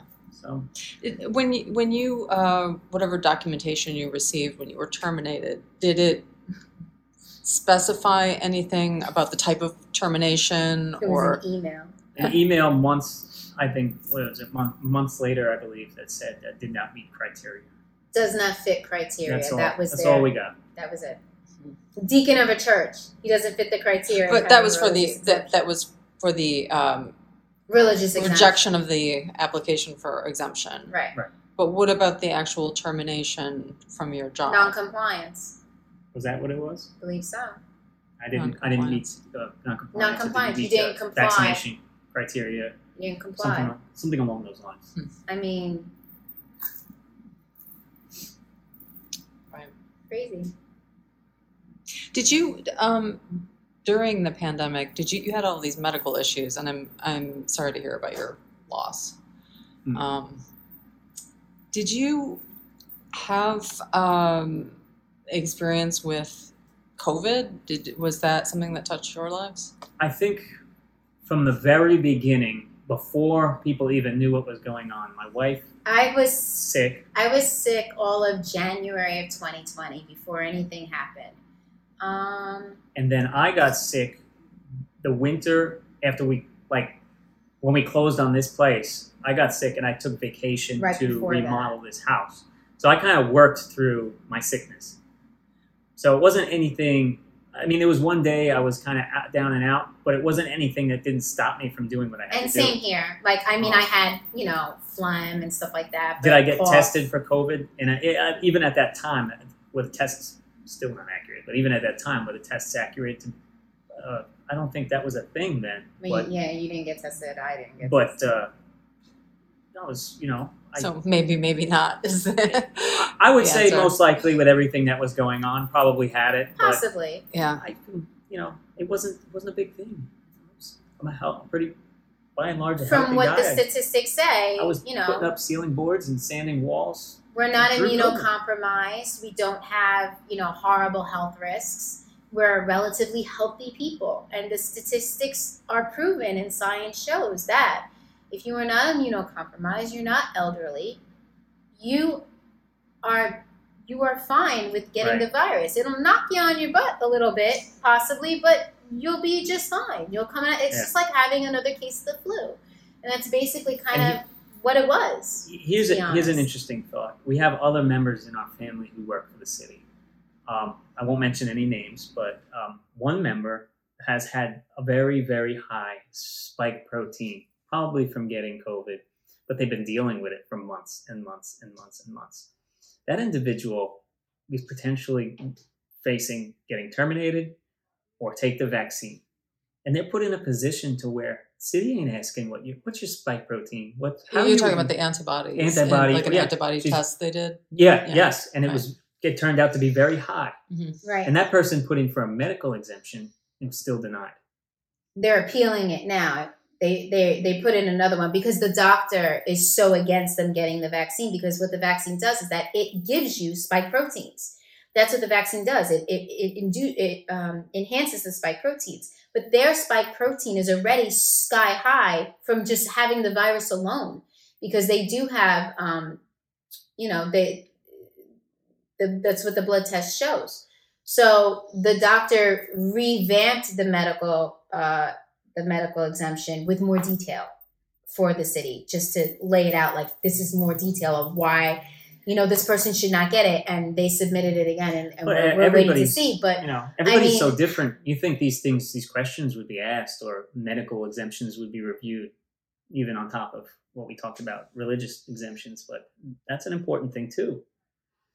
And it just seems like, by and large, everybody's just getting denied. Where's where's where's the uh, the studies? Where where's the the understanding that people are different? You know, Where, where's where's all that? It's not a cookie cutter. No, it's not a cookie cutter thing.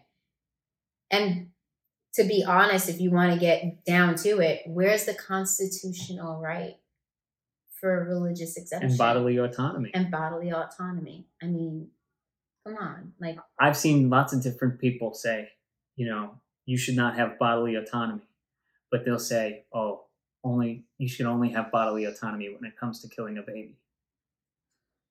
So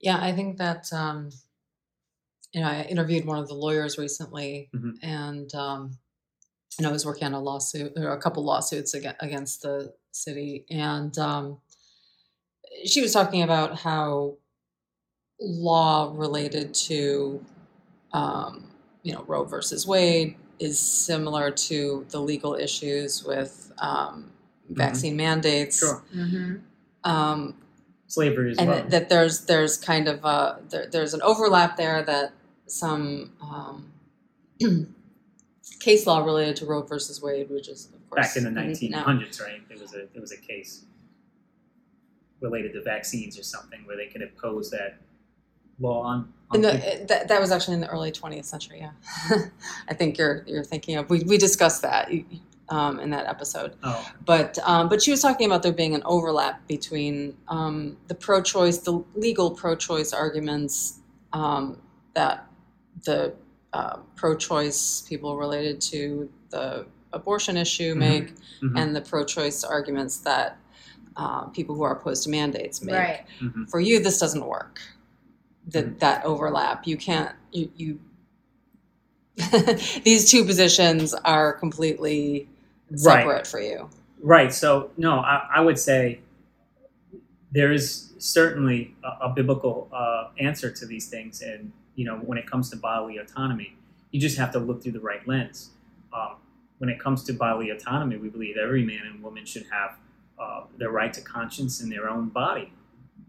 We believe people are wonderfully and fearfully made, um, and they have this uh, um, this freedom to do with their body and let me put that in the let me put this in the right way to do with their body in which glorifies God, right? Because if I just say to do what they will, there's, there's a lot of people that do strange things to their bodies, but to, to glorify God, that would be the lens in which I would say. And when it comes to the abortion issue, when you look through the right lens, you know, there's no such thing as a biological woman who walks this earth with two heads and four arms and four legs. A baby has its own body. That body should have uh, as much protection as any other citizen in this country. So I would say that the, biblical answer and lens for, for, for those two issues is the same. If anything, it's hypocritical for pro-choicers on the abortion side to say my body, my choice, but then turn to me and say you need to get the vaccine because the vaccine, the my body, my choice phrase actually fits much better in the vaccine paradigm than it does in the abortion paradigm. Because you're telling me you want to force me to actually put something in my arm that does go into my body. And it doesn't just stay here, it's proven that it goes everywhere and resonates in the brain, in the reproductive, in the liver, everywhere. You're using the my body, my choice to dismember another body. Another body, right? You know, aside from early abortion where they can just do a vacuum procedure and they just suck the fetus out. If it's farther along than that, Fetus being Latin for baby. Anyway, right, baby, yes. You are pulling apart another body. They're taking another leg out. They take another arm out. Right. I mean that's and but you want to but you want to use my body my choice but it's not your body that you're doing harm to. If I put the vaccine in me, there's a chance that that vaccine will do harm to my body. So in my eyes there is some sort of overlap and it's a little it's a little hypocritical i- Right, from the so- way that I see it, you know. So, so for instance, the you know the biblical lens and answer for a lot of these things is on one side, people would just say, well, we don't know exactly what it is. It's just a clump of cells or whatever the case may be. Well, guess what? You're a clump of cells too. You're just outside the you womb. just you just might have a different environment as that clump of cells. Really? So the, the, the pro-life, or at least you know the abo- abolitionist worldview, based on I would say based on the Bible, is is much more powerful. It's much more foundational. I mean, you don't have the right to take away somebody's humanity just because their size is different, or their level of development, or their environment, or maybe their dependency is different, right? So everybody, we believe, whatever level of development from conception, should have freedom, you know, autonomy in pursuit of, of happiness. Um, and, and, we would say that through a, glo- a God glorifying lens. And they deserve protection. Right. They deserve protection. So we've just seen this um, issue addressed in the courts. mm-hmm. um, it's obviously uh, people feel very strongly on both sides of the issue. Moving forward as a country um, or locally, as as New Yorkers, you're still here.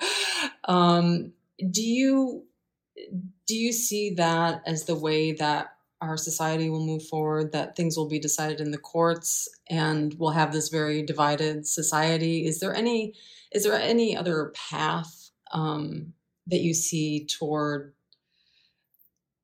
mm-hmm. uh, an uh, an understanding across that divide or a, a moving forward in a more harmonious way as a well, country? I would say this. By and large, this country has lost its ability to dialogue um, on very important issues because one side, I would say, um, is intolerant to open dialogue and love and respect. Um, and, and I'm not saying everyone, but there is a large demographic of people who, who when it comes to very powerful issues, um, ha- can't speak on religion or politics or any of these things. And I think it's a blight on our nation. I think these uh, these issues are certainly should be talked about. It should be done with love and done with respect. Um, when it comes to avenues for the healing of our nation, uh, if that can't happen, that's going to be quite difficult.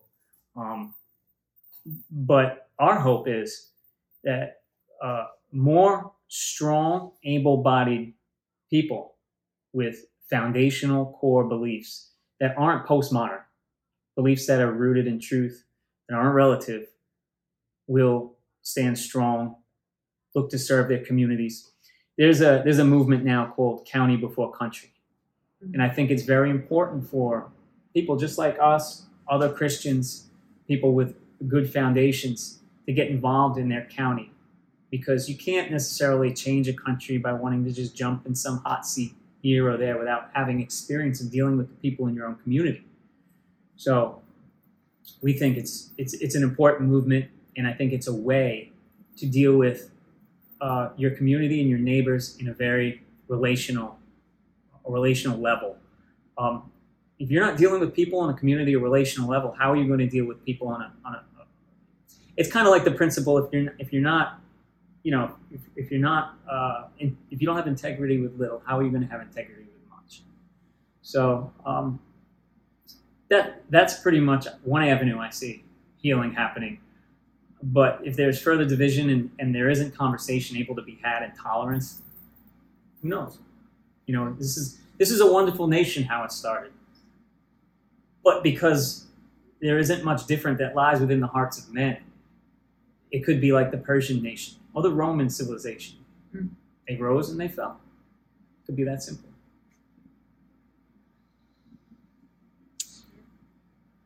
Is there anything that I haven't brought up mm-hmm. that you'd like to talk about? I don't think so. Not that comes off to the top of my head. I don't know. I would just like to say to anybody who might be listening to this uh, that if, if you are a Christian, if you are a believer in Christ, we would we would ask you to stand alongside us, to stand strong in your beliefs, to try uh, to hold the line, and um, get involved.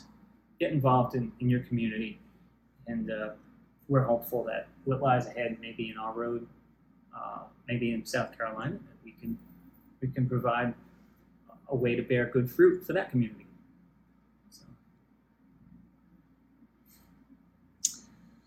All right. Well, I want to really thank you um, for having me in your home and talking with me. quite well. Thank you so much for coming. Thank you for sharing our story.